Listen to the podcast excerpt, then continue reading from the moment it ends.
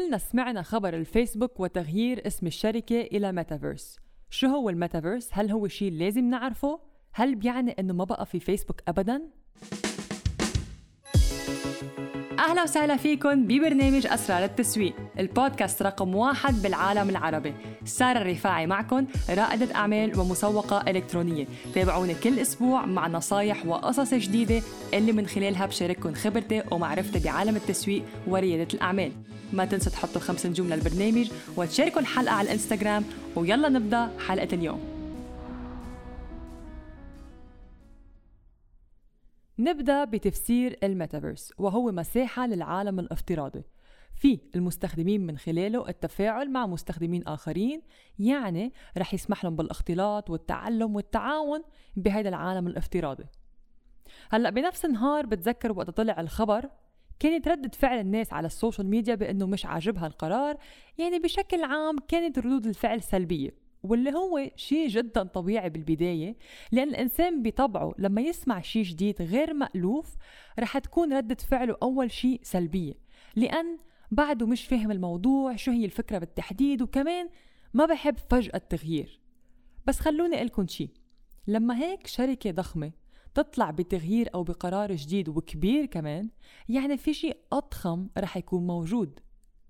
هلأ إذا بتفكروا فيها نحن بدأنا استخدام العالم الافتراضي أساسا بس فيكم تقولوا بعدنا بمراحل أولية. يعني نحن اليوم مثلا لما نستخدم الزوم أو مايكروسوفت تيمز لحتى نعمل اجتماعاتنا أونلاين. نحن كأنه موجودين بغرفة اجتماعات بس هل بالفعل نحن سوا بالغرفة؟ لا. هيدي المنصات صارت مستخدمة بين الفرق بالشركات بالتدريبات ورش العمل صفوف الأونلاين بمختلف بلدان العالم.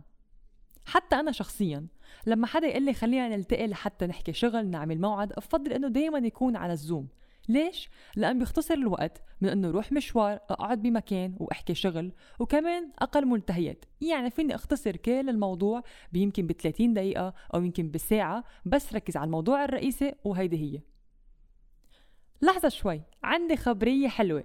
بمناسبة الجمعة البيضاء قررت أطلق masterclass online من بعد تلقي العديد من الرسائل عن كيف حققت مليون دولار بسنة 2021 ال masterclass حيكون بث مباشر لمدة يومين بتاريخ 5 ديسمبر و6 ديسمبر وين حأحكي فيه عن الأسرار والاستراتيجية اللي اتبعتها للوصول إلى هيدا الهدف.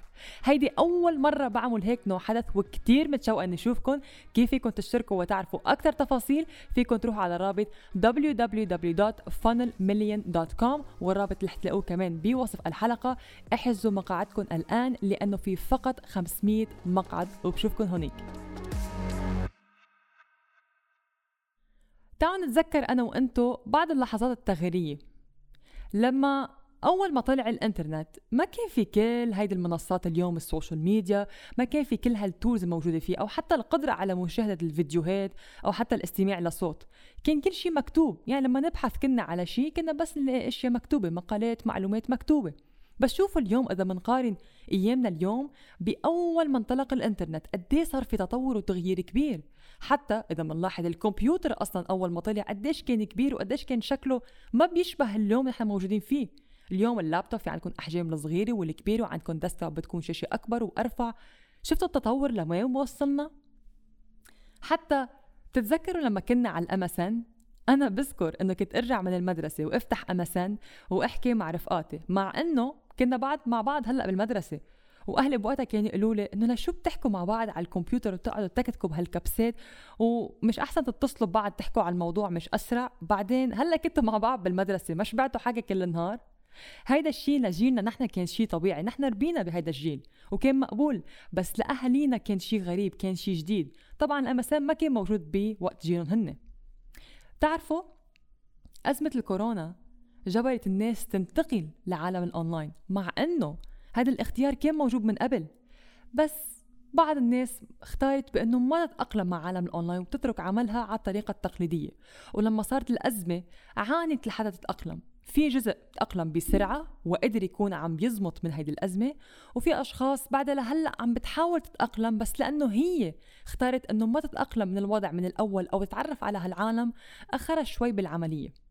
وكل يوم على فكرة رح يكون في تطوير جديد وشئنا أم أبينا رح يدخل على حياتنا ونتأقلم معه شو ما كان يكون حوالينا. اليوم نحن التطور اللي عنا إياه إذا بنقارنه من 10 سنين 20 سنة تطور كبير. وبعد نطر للعشر سنين القادمة رح يكون في بعد تطور أكثر وأكثر هدف الميتافيرس طبعا ما بيوقف بس هون مش فقط بأنه تعاون أو نتعلم أو نجتمع بعالم افتراضي. كمان إذا بتستخدموا الفيسبوك لل business الخاص فيكم كمان رح يتحسن بعد لحتى تساعدكم بتكبير عملكم وصول لجمهوركم المستهدف. كمان رح يكون في تطوير بهذا الموضوع أكيد. كمان إحنا الأهداف الأخرى واللي هي ال NFT يلي حكيت عنها بإحدى الحلقات السابقة بالموسم الأول اللي حتكون كمان جزء من هذا العالم. ال NFT إذا بعد ما سمعتوا فيها هي واحدة من البيانات المخزنة رقميا اسمها بلوك تشين واللي ممكن يكون عم بيتم بيعها وتداولها بالأسواق الرقمية. ال NFT فيها نربطها بأساس أو بشيء رقمي أو مادة معين مثل مثلا ملف فايل أو شيء مادة ملموس مع ترخيص لاستخدامه لغرض محدد. كل شيء عم نشوفه نحن اليوم عم ينطلق صار له سنين عم بينشغل عليه. وهلأ صار الوقت لحتى ينطلقوا كلهم سوا. عم تكمل الصورة شوي شوي. ملاحظين هالفترة كل مرة بنسمع بشي جديد. في شي جديد عم بيطلع. في اختراع جديد. في تطور جديد هلأ عم بيطلع. والناس بتحسوها إنه منا ملحقة. وفي منه عم يختار حتى يكون عم يتأقلم. والناس التانيين إنه ما بدهم يتأقلموا. الخلاصة من هالحلقة ما تخلوا القطار يفوتكم. بمعنى إنه ما تخلوا حالكم من النوع اللي بضلوا ثابت على المعلومة اللي بيعرفها من أول يوم ورح يضل عليها وما بيتقدم وما بيتطور ولا رح يتأقلم.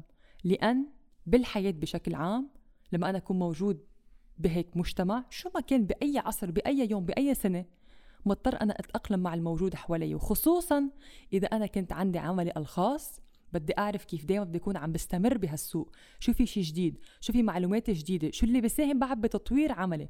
كل شيء نحن جديد رح نشوفه من تكنولوجيا من سوشيال ميديا من اشياء رح يكون عم بتم خلقها بالمستقبل. هي رح تكون عم بتساهم بجهة معينة من حياتنا. فما تكونوا من النوع اللي عنده معلومة ورح يضله فقط ثابت عليها وما رح يتغير أو ما رح يغير من تفكيره. مطلوب منا نتأقلم بالأوضاع الجديدة وشفنا كيف انجبرنا أو بعض الأشخاص انجبرت حتكون عم تتأقلم مع الأوضاع الجديدة اللي سببتها أزمة الكورونا وهذا الشيء رح يضله مستمر. شكرا لاستماعكم لحلقة اليوم من برنامج أسرار التسويق. ما تنسوا تحطوا خمس نجوم وكمان تشاركوا الحلقة على حسابكم على الإنستغرام تعملوا لي تاج وأنا بعيد نشرها عندي.